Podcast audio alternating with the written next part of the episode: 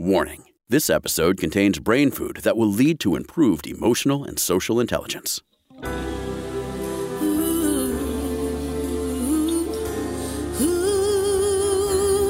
Give us one hour and we'll help you change the way you think about happiness. Harvesting Happiness with Lisa Cypers Kamen is fresh, optimistic, and purpose driven media that promotes well being from the inside out. Each week, Lisa spotlights diverse trendsetters and change agents who are the greatest contemporary thinkers and doers, devoting their lives to creating a better world in which to live. Your host, Lisa Cypers Kamen, is a widely recognized applied positive psychology expert, author, documentary filmmaker, and lecturer specializing in optimal lifestyle management. Let's get to it. Here's Lisa. Good morning, good afternoon, and good evening, wherever you are. Thanks for joining me on today's show, where we will explore our field of dreams, reimagining the future. My first guests are Karen Cerulo and Janet Ruane. They both specialize in cultural sociology and social inequality. Their work has been widely quoted in the press, including venues such as Le Monde, MyCentralJersey.com, the New York Daily News, the New Republic, the New York Times, NewJersey.com, Psychology Today, The Post Courier, and more. Their book is Dreams of a Lifetime How We Imagine Our Future. Ladies, thank you for joining me on the show today. I am super excited to speak with you about this subject. Thank Thanks. you for having us. Thanks. Really nice to have a chance to have this conversation. Oh, well, I, I think this is an area that many of us minimize because we think that our dreams, our aspirations, and hopes are so similar. And your research really takes a deep dive into this subject matter. Well, you know, we found that people thought about dreams for the future in two different ways. Either people assumed that everybody was unique in what, how they saw their future and what they dreamed about. Or on the other side of the scale, we found that people thought, well, everybody in the US just subscribes to the American dream. And as we went about doing this study, we found that really things are a little bit in the middle of those two extremes. That there is a lot of patterning to dreams, that there are multiple themes, though they're lim- limited, and um, that who people are, meaning their background, their social class, their race, their gender, their age, etc., had a big impact on the dreams people talked to us about and, and the themes that drove their dreams for the future. I have a question about the bigness of dreams and how that is affected by who we are, what our influences are. Well, well, I, I, well I'm good. Sorry, I'm going to just jump in quickly and say that one of our findings that uh, concerns us is that the bigness gets gets uh, reduced by some social statuses, and that seems to me to be a shame. Uh, in our country, we teach people from a very early age to dream, but we also teach them to dream big. But the truth is, some people's dreams are much bigger than others. Yeah. And we're a little concerned about that. Yeah, I think some of the things that influence just how big you do dream are your class. For example, those who are in middle and wealthier classes have bigger dreams and more dreams than people who are in the lower class. Uh, your race influences it. People who are Asian or white, and even to uh, the majority of uh, African Americans, they are able to dream bigger than Latinx people. Um, men and women, you know, we found these kinds of differences. Um, men uh, tend to dream about things that are stereotypically masculine, like having big adventures or being football stars or having lots of fame, wealth, and fortune. And we found that women tend to dream in ways that are corresponding to a traditional female role. They dream about family, either having one or reuniting one or keeping it together. And they dream a lot about self image, in particular, the way they look. Thinner thighs, bigger breasts, yeah, those kinds exactly. of things. Yeah. Yeah. And again, I'd like to jump in because I think one of the uh, striking differences is that both the lower class and the upper class identify career I mean, identify dreams that we put into the theme of career oriented. But career for the lower class means getting a job and making a living. Career yeah. dreams for the upper class are a series of ever improving steps. Improve their job titles, get the bigger office space, become uh, ex, you know much more wealthy by advancing in salary. So that those are striking differences. What strikes me is when you look at different class structures and dreams is that those that don't have as much are dreaming about basic needs that perhaps those who have more take for granted. Absolutely. Absolutely. Yes. Again, another finding that I think we need to reflect on is that the lower class did not give us adventure dreams. Yeah, survival I, dreams, maybe. Yeah, I, I don't think that's any accident that they don't really have time or the resources to dream in terms of adventures. And on the other hand, the other end, the upper class did not report fame, wealth, and power dreams. And we we have to speculate it's because those things are already part of their stockpile. Yeah. So when you say stockpile, you mean accessible? Yeah, and yeah. and already achieved in yeah. many cases that they have that wealth and power. I mean, I think I know the answer, but I want to hear in your words why the study of dreams of the future? I mean, from a sociological perspective, it is important to understand this. Well, we felt that, you know, there's been lots of sociological and psychological studies about people's, you know, aspirations, and that typically revolves around what they, you know, how much education they want or um, how they're going to go about getting a job. And there's been some even done on hope. But those things seem to be grounded always in reality. You get sick and you hope that you'll recover. You meet someone that you love and you hope that you'll have a lifelong relationship. But we felt in talking to people that dreams were a very different beast. They really told us something about the person's core identity, what they, you know, where they want to belong, where they want to land in life, what life paths they would take if no obstacles existed. No, please go on. I'm I'm sighing and smiling and shaking my head. Yes. Karen, tell the story about your radio, hearing the radio program? Well, you know, this, this whole study started when I was running errands on uh, Christmas Eve for the holiday. And uh, I was listening to a talk radio station, and the host asked, If you knew you couldn't fail, what would you do? And, you know, he said his board just lit up. And I was mesmerized by listening to all these call ins talk about all the different things that people wished they could do, uh, wished they could be, and so forth. And so uh, I started asking people myself. I first asked Jan th- that same question. Uh, and I believe she told me that she wanted to be the next Oprah and live at the beach. Absolutely.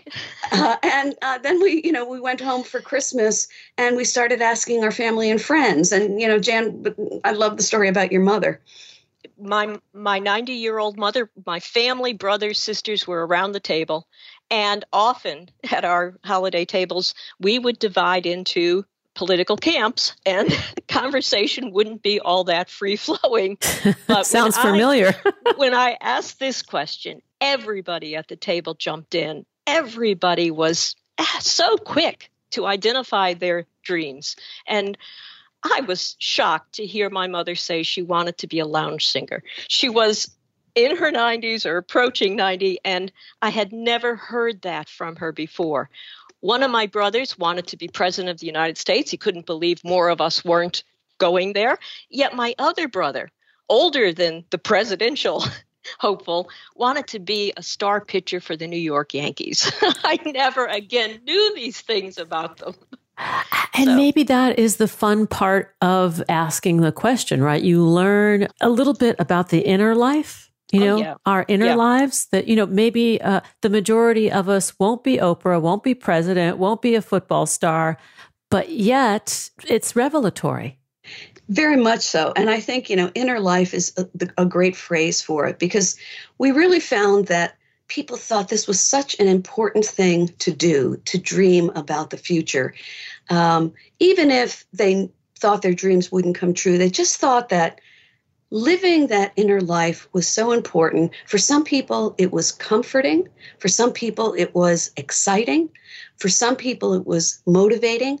But they felt it was an important thing to do. And they felt that it always kind of grounded them in who they really were inside and kind of reminded them uh, of what they wanted out of life so that even if they didn't uh, become the star pitcher for the New York Yankees, there was something about that role that really told them, reminded them about what they were looking for in life. I love this. And I, I want to explore the difference between dreams, aspirations, and hopes. You touched upon hopes, you know, sort of the hopefulness, understanding what is and hoping for something more or better. Yeah, we think that dreams are more like a fantasy. They don't necessarily have to be grounded in reality, whereas aspirations and hopes generally are. These are things that are living in our mind and that we go into ourselves and inhabit at different points in time if we need some inspiration, if we need some comfort, if we need to escape, whatever it might be. But they are not necessarily rooted in reality. Um, you know, I think about some of the people we talked to over the course of our study, the many months of our study. Um, uh, uh, there was a young guy we interviewed who um, absolutely his dream was to start a railroad.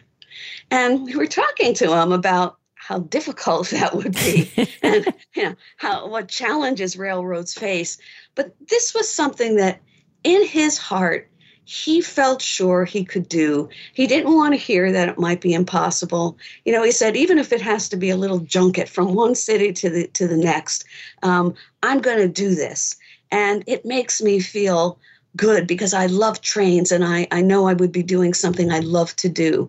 So it gives people this chance to explore themselves in a way that other aspirations or hopes that are tied to what your day to day living is all about, they don't really give you that same opportunity. I love this because it's it's these are thought experiments that make us feel good about ourselves and life. Right. And they also are insightful. They yeah. keep reminding us of who we are and they even allow us to dig deeper into into who we are. I, I think another uh, revealing finding we had were the number of people that said dreaming was essential to life, essential, in, in suggesting that life would not be worth living if you didn't dream. And the the other uh, finding that was revealing for me, anyhow, was the number of folks who said they would, if they could, pass their dreams on to children or to loved ones.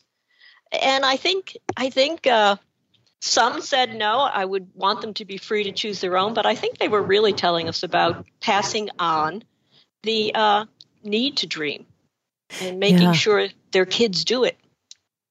One of the things that stories that comes to mind when we talk about how essential it is, uh, was watching the news one night, and uh, a reporter was in the Ukraine um, talking to people who were uh, Ukrainians resisting the, the onslaught in, in their country. And in the midst of that interview, uh, the Ukrainian asked the reporter about the Super Bowl.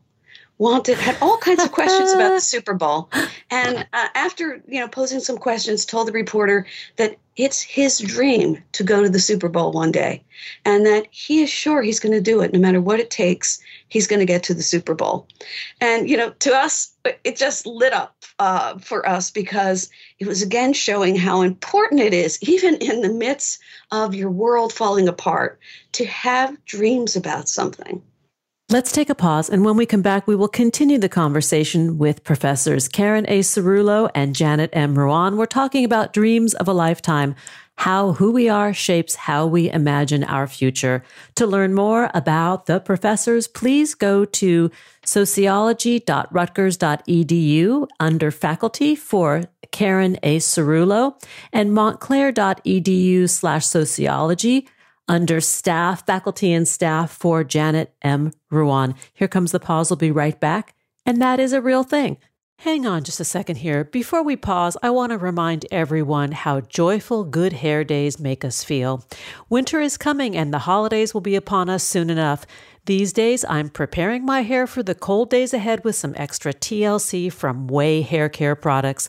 I'm a huge fan of Ouai's best selling leave in conditioner that helps manage frizz, tangles, flyaways, and breakage for all types of hair, and the hard working detox shampoo that cleanses hair of product buildup, hard water deposits, dirt, oil, and other impurities. And it's safe for all hair types, including color treated, keratin treated, and Brazilian blowouts. In fact, this holiday season, I'm gifting Ouai's $40 Better Together kit to everyone on my list. This includes full size bottles of leave in conditioner and detox shampoo and is a great introduction to this awesome product line. My tribe is going to love it because sharing is caring, and these products really work. Trust me, I've been a happy consumer for years. Ouai offers a complete line of products for all hair types that promote fuller looking, healthier feeling, and happier tresses from the outside in and from the inside out. Because good hair care demands more than just styling.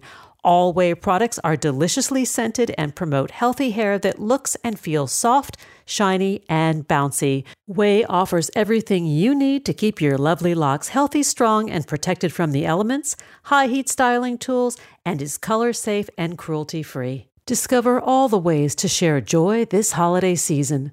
Go to THE ouai.com and use code HH to get 15% off your entire purchase. That's 15% off your entire order at THEOUAI.com, code HH. Now let's take that pause. We'll be right back. To learn more about cultivating sustainable well being at home and the office, visit harvestinghappiness.com and explore Lisa's experiential on site brain fitness workshops, corporate programming and speaking engagement services.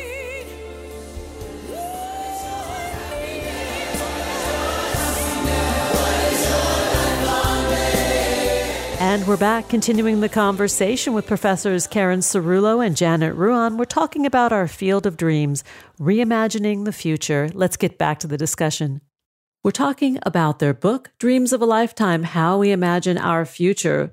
And that really is related to who we are and our own field of dreams, our own uh, inner lives and dreams, hopes, aspirations, and the, that, that, that nugget that we all hold onto of, of who we would like to be if time and money weren't an issue. I think that's what I think about when dreaming. Yes, we're on the same page.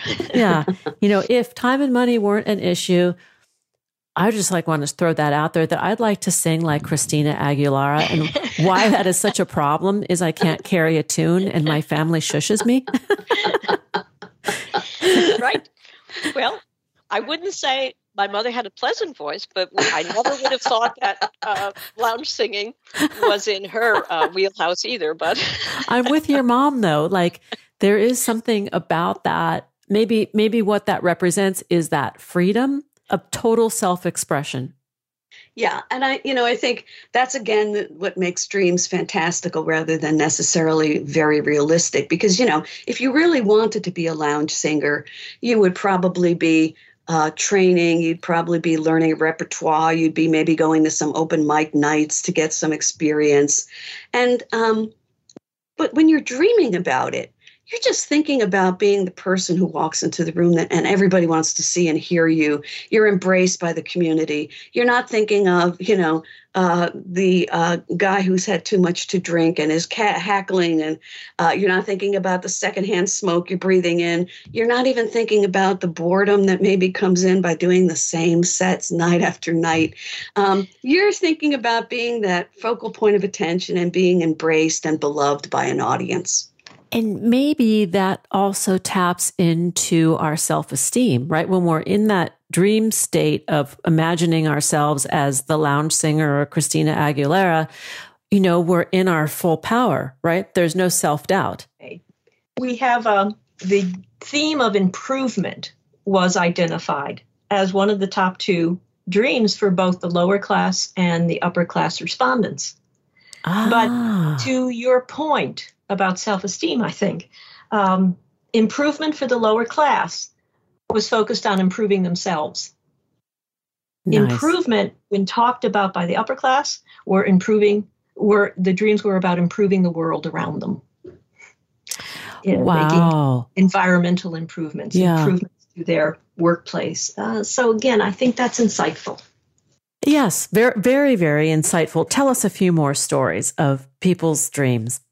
Well, one of the things we were struck by, as I uh, mentioned quickly before, we started interviewing people in the third and fourth grade. Hmm. We thought that was the youngest we could go and still have people understand what a dream was. And we went all the way up to people in their 80s.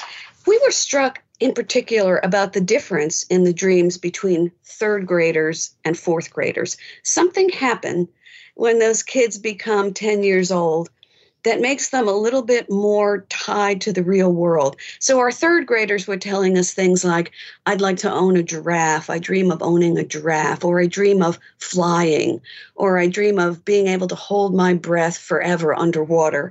These kinds of things. But kids get to the fourth grade and they're a little bit more career oriented. Um, you know, we get the baseball players and we get the um, uh, graphic designers and computer game designers, and we get fashion designers or people who want to be doctors and cure a disease.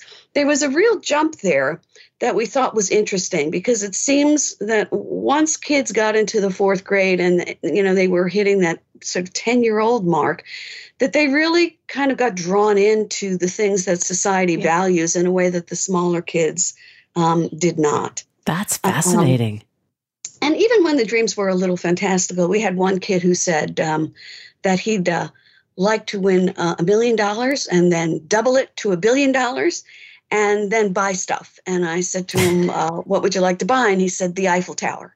Ah. And so, well, you know, that's fantastical in, in many ways, but it's kind of the capitalist way of thinking. So yeah. he was sort of in the ballpark already. Well, and the other uh, point that struck us in the past few weeks, we're hearing about the dreams of some of the victims from the shooting in Texas. Yes. And it there were fourth graders and that struck us that we heard about a little girl that was dreaming of becoming an attorney and another little girl saying she wanted to be a marine biologist. And again, uh, we thought, well, we're we're seeing that. We saw that that there was this this uh, p- planting their feet in sort of their reality of um, careers, which is a huge thing in our American culture. But getting on with with the business of uh, sort of a realistic future. Mm, getting on with the business, yeah. That it became very concrete versus yep. uh, more ephemeral and you know wish list. Yep. We were very um, surprised and pleased to hear some of the dreams of the senior citizens we had uh, one fellow who wanted to um, raft, uh, you know, whitewater rafting uh, in, uh, you know, some of the bigger rivers uh, in the U.S. Uh, real challenging rivers. a woman who wanted a motorcycle across country with her daughter. Um, so there was no shortage of dreams, uh, even among people who were sort of nearing the finish line in terms of their lives. They were um, actually the people who were most excited, the most uh, talkative of all of the groups that we spoke with, um, and, and, and had big, big dreams. And I think they were those closer to the end of life. Those that was the group that was absolutely insistent that dreaming was essential. Uh, it, it, it was uh, really quite nice and refreshing and uh, gave us a, a, jolt of optimism to hear from uh, our seniors in the study. We care for uh, a family elder in our home. She's 97. She's nearing the end of her life as we record this. And last year, she said, I want to go to the mountains. I want to go to the Alps. She's from Austria. And we felt that taking her to Austria would be a bigger trip than she could handle. But we did take her to Utah and we took her to the mountains and set her up there. We were there for 10 days and she felt like we had made her dream come true. And it was so cool that at 96, nice. you know? Great. Yep. That's Wonderful. really lo- lovely. Yeah. One of the other things we were surprised about was that there were um, there was one group. So we, we talk about them as um, early midlife. And these are people who have been married for a few years, have started a family, they maybe have children who are, you know, uh, small. And these were people who actually sort of put their dreams, put a pause on dreaming. And when we talked to them about it, they said, you know, I going into the study, I thought, oh, these are people who are going to tell us about dreams they have for their children's lives. But no, um, they told us that they really thought dreaming was a luxury at that time, that they had to put all their energies into raising their children and making sure their children were safe and were on the right path, and that they had to put their dreams on pause for a, a period of time. So that was the one group who did the least amount of dreaming. And uh, we were a bit surprised by that. And it's interesting because when you look at studies that are done on happiness and people report, their the happiest points in their lives. Usually those child rearing years are the least happy. I'm thinking of that U curve study where right. it's sort of mm-hmm. the bo- the bottom is the bottom. You know, when you're when you're really focusing a lot of time on child rearing and getting the kids to where they need to be that the logistics are so heavy that there is no time for happiness. yeah, right, right. So it's interesting that it corresponds. I want to just talk a little bit about human happiness and dreaming and the correlation between the two that when we think of our dreams, does it increase our sense of well being? It's a great question. And one we would love to uh, continue this the next book so that we can we can incorporate it. But um, you know, many many people did uh, indicate that um, dreaming was their happy place. Um, I, am thinking in particular of a one high school uh, woman mm-hmm. whose dream was to learn all the languages of the world. And uh, oh wow, she had already started. I think she spoke five languages when we uh, interviewed her, and she told us that when she gets depressed or when she feels down, um, that she'll think about that dream and then she will go out and like rent a film that's in a language she doesn't understand and listen to that language and try to pick up some phrases uh, or learn a bit of it. And that, that it makes her feel happy again, that she's back on track. Um, so I think there are a number of people in our study who suggested that um, they went to their dreams when they wanted to feel happier or when they wanted to be comforted or consoled.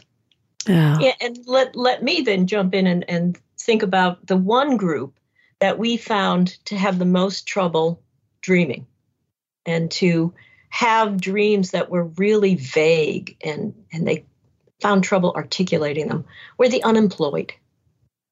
And uh, again, in our work oriented culture, it wasn't hard for us to understand that being without work, being let go from work, uh, really had a, a, dash, put a, a squash on people's ability to dream. I can't imagine my having again some family members who went through this uh, long-term unemployment. It just sucks the life and I think happiness out of you. It's interesting that you mentioned this. I am working with a family in Afghanistan that I've been trying to help evacuate since the fall of the country last August. And one of the areas that I talk about with these young women is finding ways to grow in the middle of their adversity so they don't lose their dreams mm-hmm. you know so taking taking classes because they still have internet they still do have access to the world and some of these amazing projects that these young women have taken up you know whether it's a, a language or learning yoga or learning to teach meditation to other girls so they can help manage their stress and their depression. So I think that the uh, the flip side is that the adversity can also be uh, a very fertile ground for nourishing some of these dreams. Yes, Absolutely. and you know, I, I think we found that in particular among people who were health challenged, who had had very difficult diagnoses. Some of their dreams were so big and they were so uh, effervescent when they talked to us about them um, that uh, you know we really felt something had grown in them by facing uh, a life threatening disease uh, head on. And I would say, even the same for some of the people we talked to who were displaced by natural disasters, hurricanes, and such. Um, they were um, so interested. You know, their dreams were so often philanthropic. They wanted to open a center where others who have faced their adversity, where they could help them. Um, you know, and they felt excited by that, or they wanted to join uh, a police force so that they would be called upon in disasters to help people, or become firemen or something like that. You know, there there was something about adversity that really um, brought them into that dream uh, vision. And and you know we um, in the very final chapter of our book we talk about how we might help folks, or how at least we should think about helping individuals uh, really expand their dreams and dream perhaps bigger. And uh, we we reflect on the point that many times when students start college, there's a need for remedial courses in math, for instance and they just take classes that will help them get up to speed and help them be a little more competitive and, and able to survive and, and graduate from college.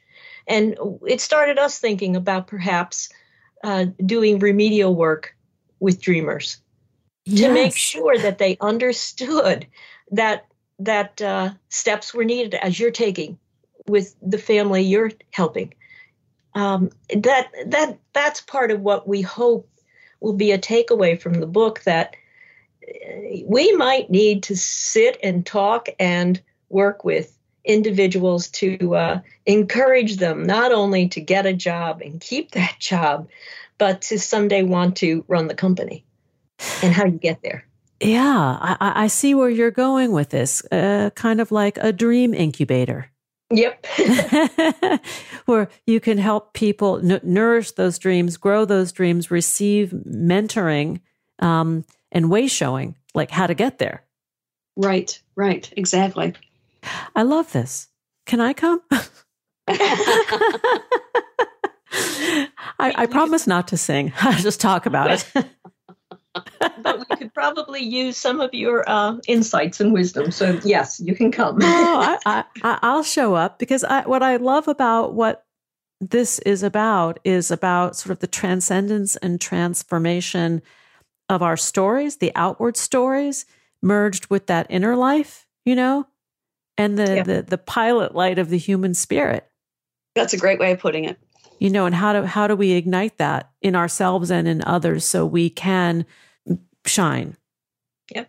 And be the bright stars in of our dreams. Yeah. To be bright dreams. Yes, yes. To have bright dreams and, and live them, to make them reality. I love that.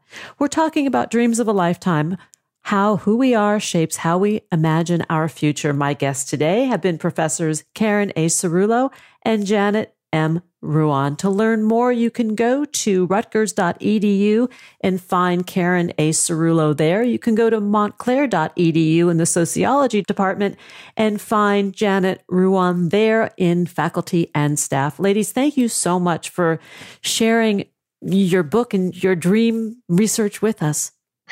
It's well, our pleasure. Absolutely. Thank you very much. Oh, thank you. Let's take a quick pause. We'll be right back. Did you know that happiness is actually good for your health? Happy people live longer, are more productive, and make better partners, parents, and professionals. Connect with us on Facebook at Harvesting Happiness and follow Lisa on Twitter at Lisa Kamen for a daily dose of inspiration.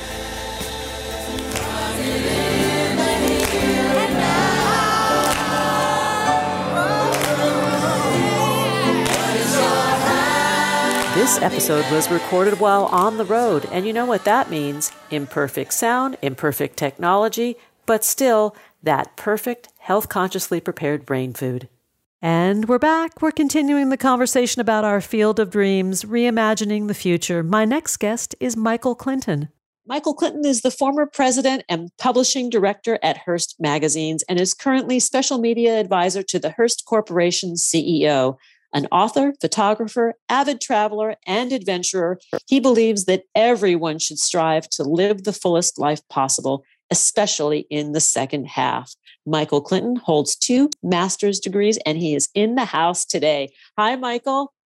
Hi there. So great to be with you. Thank you so much for that nice introduction. Oh, well, thanks thanks for being here and thanks for putting into words something that many of us are feeling as we sort of dance in the the, the middle juicy part of life. Talk about your experience, your journey to this place of roaring. Well, you know, one of the things that I um, I realized as we are getting into that midpoint in our life is that we've been taught that we're supposed to wind down. We've been taught that this was the long slide. We've been taught that by our culture, by our government policies, by our corporations. And, you know, what I came to realize is that if you're 50 and healthy, you have a really good shot of living to be 90. And so you have a good opportunity to wind up to do a lot of things in the second half of your life that you may put on the shelf, you may have forgotten about. You can become an entrepreneur.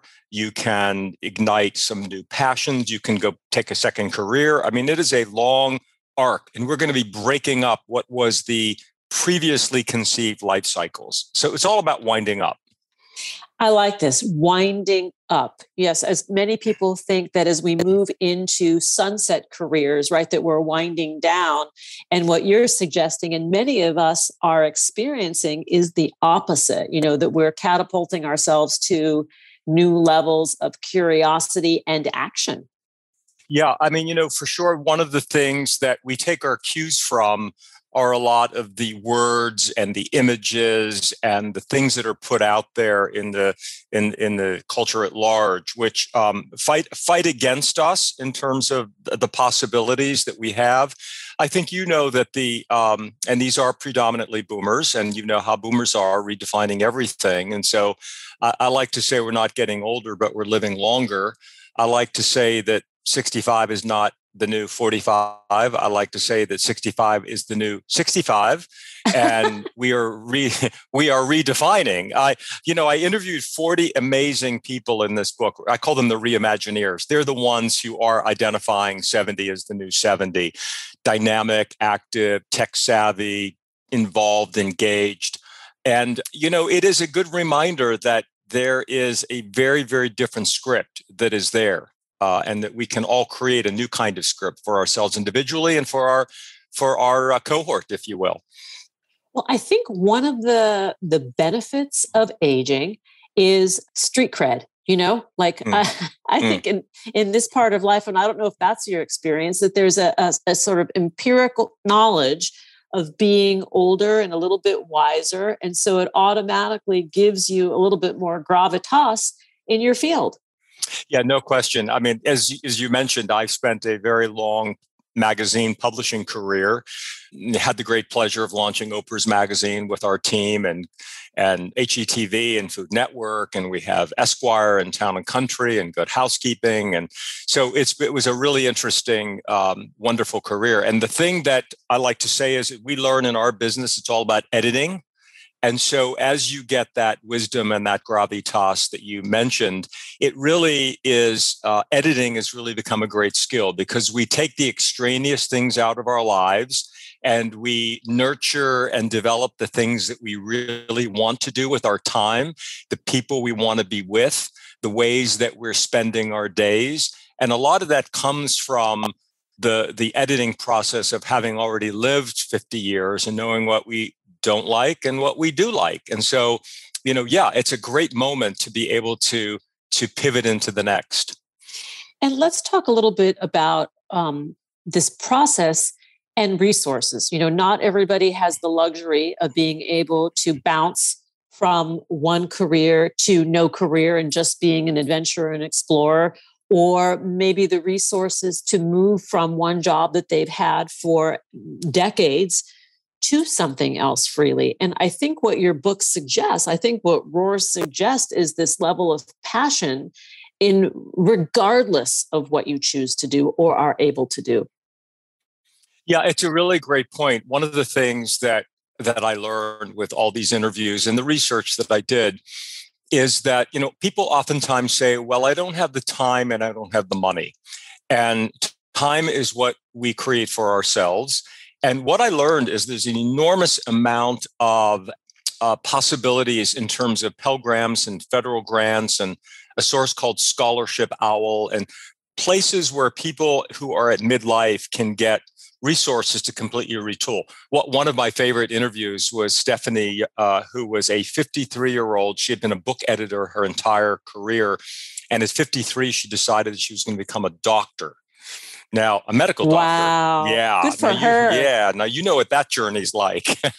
so but to her credit, not only did she find a path and she tells her story, but she got all her education paid for by doing the homework um, of where she could get grants and so forth. And she's in her early 60s now and she's a doctor. And she said, you know what? You know, I'll be a doctor for 20 years or more, and that'll be a really fulfilling career. So we have to we have to be thinking about second and third careers, not the way we thought about our first career, but you know, as really a passion that was going to give us fulfillment and and as you know all, all too well, fulfillment and satisfaction is really what is the road to, to happiness. So your podcast, Harvesting Happiness, to me, it's all about finding the things to fulfill you and satisfy you. And that's how you do the harvest. I, I obviously I agree. And also what I have found with what you describe is that that in of itself, the satisfaction from doing the good work becomes its own kind of currency. It's very sustaining. Doesn't pay the mortgage, of course, but it does fulfill us on a really soulful level. Yeah, I think, you know, one of the great things about being at midpoint is that you do have a perspective on that life has ups and life has downs. And while we want to pursue the moments of being happy, we know that they're cyclical. We know that they, you know, there are times when things aren't great and times when things are better. And I did a great interview with um, a psychologist, and she talks about this very topic. Um, this this um, thing that also happens with people in mid midlife is they get they can get into negative self talk. Um, because you know I should have done this and I should have done that and I might have done this and I might have done that, but we have to you know move on from that. We did a survey in the book. We had 630 respondents about national survey. And one of the questions we asked is if you could redo something in your past uh, would you? And a very high number 76% said yes. Um, one of the biggest responses the number one response actually which also created the most um, write-in response on the the survey was I would have um, I would rethink my marriage and or the person that I married, which I thought was really pretty stunning.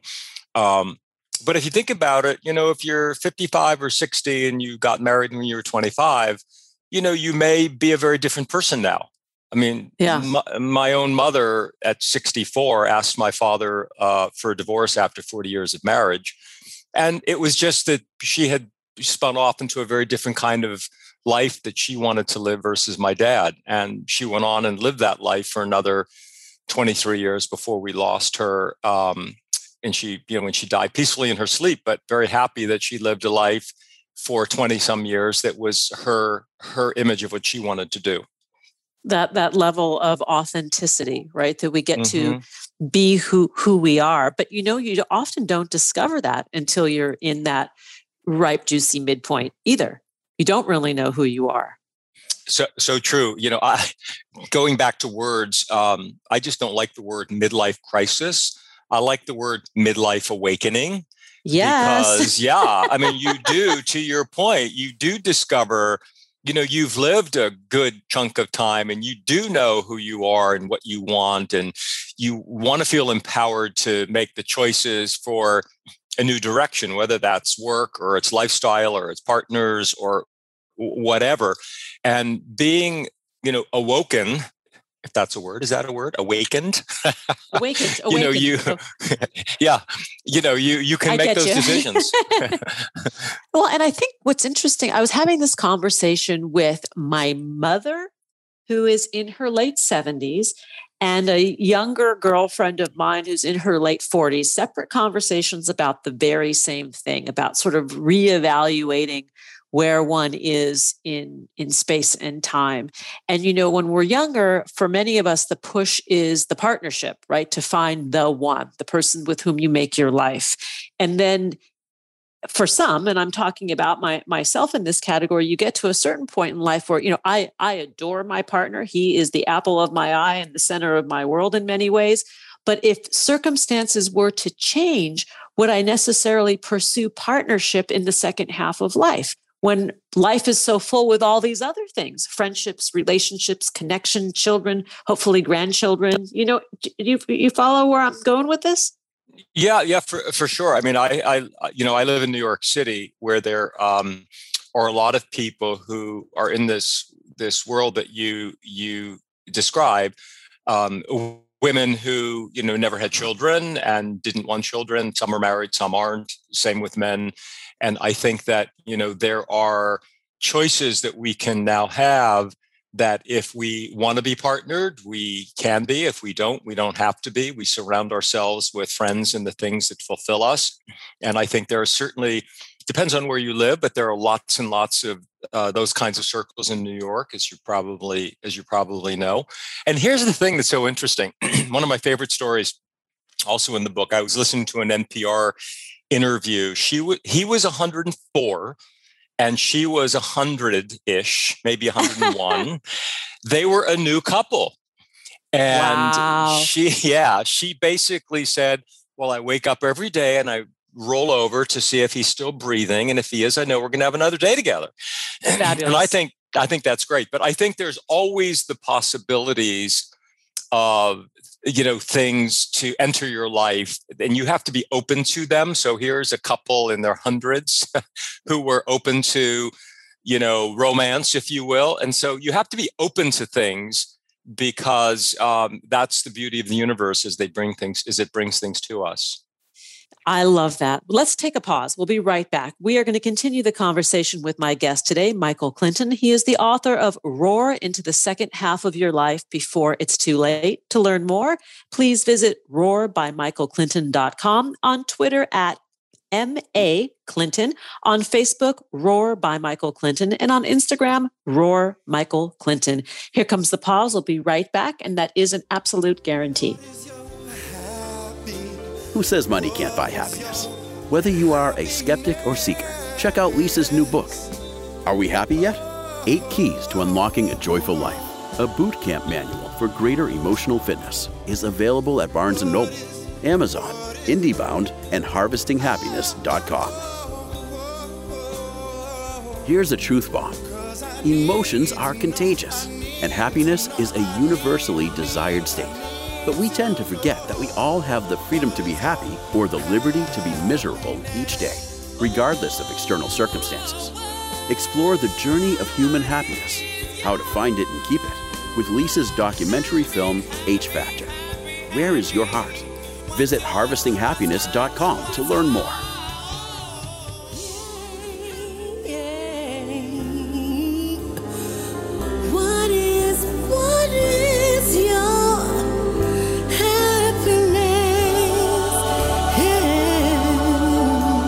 This episode was recorded while on the road, and you know what that means imperfect sound, imperfect technology, but still that perfect, health consciously prepared brain food. And we're back continuing the conversation with my guest today, Michael Clinton. We're talking about our field of dreams, reimagining the future. Let's get back to the conversation. Michael, let's just jump right into some of the statistics about our aging US population because you, you you shared something during the break that I think is really important and we should we should listen up. Yeah, I think the thing that is really to take a pause and think about this 34% of the US population right now is over 50. Every day, 10,000 Americans turn 65. In the year 2030, one in five Americans will be 65 and over. And that is creating an enormous new sensibility and group of people in the country in terms of behavior, interests, spending power, of which they have an enormous amount. That group has $15 trillion in spending power, which is double that what it was 10 years ago. And I might add, they will have the largest transfer of generational wealth in the history of the world, over $60 trillion in assets. So, of course, not everyone has the good fortune of having so many of these, these assets in terms of ownership, but many, many will. And the, the redefinition of how people are going to choose to live their lives in 50 plus are going to be bountiful. Uh, you know, I'll give you an example. The Kauffman Foundation in Kansas City, um, 26% of entrepreneurs in this country are now 55 to 64 as people are starting new businesses after their first career. There are um, a dozen or more universities that have midlife transition programs, everyone from Harvard to the University of Minnesota to help people along. I, I personally went back to Columbia University in my 60s and got a master's degree. Um, which was a fascinating experience to go through. Although I have to admit, taking exams and quizzes was not something that I was thinking about before I did it. But you know, I was you know there's a, this lifelong learning issue and it is really critical to, to keep ourselves engaged and then i'll give you one one more stat since you asked um, we have in this country about 89000 centenarians of people are 100 years or older wow yeah and there will be by 2060 almost 600000 and by the year 2100 of which those babies have been born the projection is there will be over 5 million Americans who will be living the 100 year life.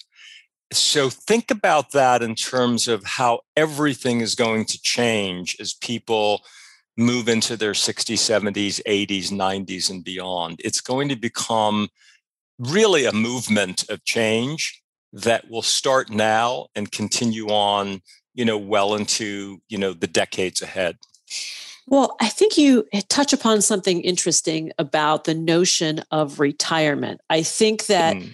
the tide is changing. You know, there's there's no one in my peer group, whether they can afford it or not, who would even entertain retirement in terms of like, you know, playing golf every day or playing tennis every day. That this phase of life is a very you know productive one where they're out in the world being of service being of use to others in one form or another whether it's creatively based or action based so i think that that's another trend that that retirement is is actually um, a, a, recipe for distress for some like the idea of sitting at home or sitting on the golf course is more frightening than anything else yeah, I've been going around the country giving talks, some live, some virtual, and I think there's a theme that is emerging very much touching on what you suggest and that is, you know, people re- quote retire, which I to me is a very toxic word, which I'll get back to in a minute. Um, that people say, well, for the first year or so, you know, I'm like, woohoo, I'm free, I can do this, I can do that. Now we have just, you know, had 18 months of pandemic and we're still not completely out of it. So it put a cramp on some style. But most people, after a year or two of it, sort of stop and say, um, I'm 65. I can't do this for the rest of my life, which might be another 25 years. So the aha moment is, occurring, and so many people have brought this up to me uh, in these various, you know, talks and forums and so forth. And um, the thing that I will say is that I like the word refire as opposed to retire in, in whatever way you choose to do it. Um, because there is going to be, you know, an enormous amount of interest to being engaged and being relevant and being involved. And there are so many different directions people can take. So the the, the goal of the book um, was to really put a put a big spotlight on this not only with the stories but with a lot of tools and resources and thoughts about how one can go about doing it. So i, I sort of view it as a um, you know a treatise about second half second half living. I love it. I am right there with you. I uh, i'm always looking for ways to learn new things and engage differently in the world in a multi-generational way you know i think that is mm-hmm. another thing mm-hmm. that has uh, mm-hmm. become very clear at, at this phase of life that we could go either way we can go up or down with the yeah. age groups that we fit in with you know and uh, that's very liberating right the, the sort of the rules are no longer the rules they're new rules yeah i think Yeah, for for sure, and I think we need to blow up a lot of things that um, no longer relevant to us. I, will give you one great example. The there was a piece in the New York Times a few weeks ago about some developers who were creating multi generational housing instead of this ghettoization of let's put all the 60 plus year olds in this one place. Yeah. And, you know, that to me is not a great solution in, in whatever, whatever form it is. It may have been a solution. It, it may have been a good solution when the, the life expectancy was 60, which was in the 1940s, early 60s. But what happens is if you move into that kind of place in your in your early 60s, you know, and you're going to live to be 90, you're going to be very cordoned off by a lot of wonderful stimulation you could have from younger generations and families with children and all the above. And these developers are creating a new a new format. The other thing is, I think a lot of people, especially in this generation, want will want to age at home, and with medical technology and AI and uh, you know uh, new caring services, people will be able to do that as opposed to having to be moved into facilities that is sort of um, you know not the most desirable in terms of the, the environment. So you know aging at home is going to become more and more the new normal as well. So i think we're on the verge of a lot of change in this whole space. I think so too. I mean you know to go back to talk about what you were saying about like residential communities for older people that you know that those are no longer sort of warehouses to death's waiting room you know that mm-hmm. that mm-hmm. this multi-generational model especially because the definition of of family has evolved so much over the last 20 30 years right what what constitutes a family and a family of choice versus a family of origin so i think that that living model, it makes good sense. Yeah, I think that this this was the generation, uh, the older boomers were the generation that were first um, talking about communes and living in communes. Yes. So well, let's bring back the commune in a different constituted form. yes. My, my, yeah, my fantasy is to live in a big compound with all my friends and a few families thrown in, and you know have a really great time. So let's think about new ways of, of, of creating communities that can do that. I am with you. We have a joke uh, around our place that everybody should like have their own airstream with a hammock, you know, with a with a communal lodge and kitchen. yeah, perfect, you know? perfect. Yeah, I agree. I hear you. I hear you. Well, what what good fun this has been. We've been talking with Michael Clinton today. His book is Roar into the Second Half of Your Life Before It's Too Late. To learn more about his work, please go to roarbymichaelclinton.com, on Twitter at MA Clinton, on Facebook, Roar by Michael Clinton, and on Instagram, Roar Michael Clinton. Come back, hang out. Let's talk more about like growing young or growing old fashionably because this is good fun. Yeah, thank you so much. It's been great fun. I've really enjoyed it. And we're going to be actually launching the Roar newsletter in January, so you can sign up on roarbymichaelclinton.com. Wonderful. Thank you, Michael. Thanks for joining us on Harvesting Happiness today. This is Lisa Cypers Kamen on behalf of my guests, Professor Karen Cerulo, Professor Janet Ruane, and Michael Clinton, wishing you kind thoughts, kinder words, and the kindest of actions. Until next time, remember happiness is an inside job.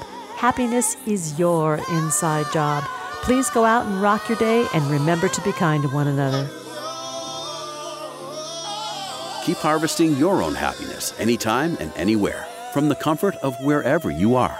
Subscribe, listen, and share hundreds of downloadable episodes via our free app or from our libraries at toginet.com, iTunes, Google Play, and other fine podcast platforms. To learn more about Lisa's global consulting services, please visit harvestinghappiness.com. Spread more joy by liking us on Facebook at Harvesting Happiness and following Lisa on Twitter at Lisa Kamen. Harvesting Happiness is produced in collaboration with TogiNet Radio KBUU Radio Malibu.net, and is available on PRX, the Public Radio Exchange.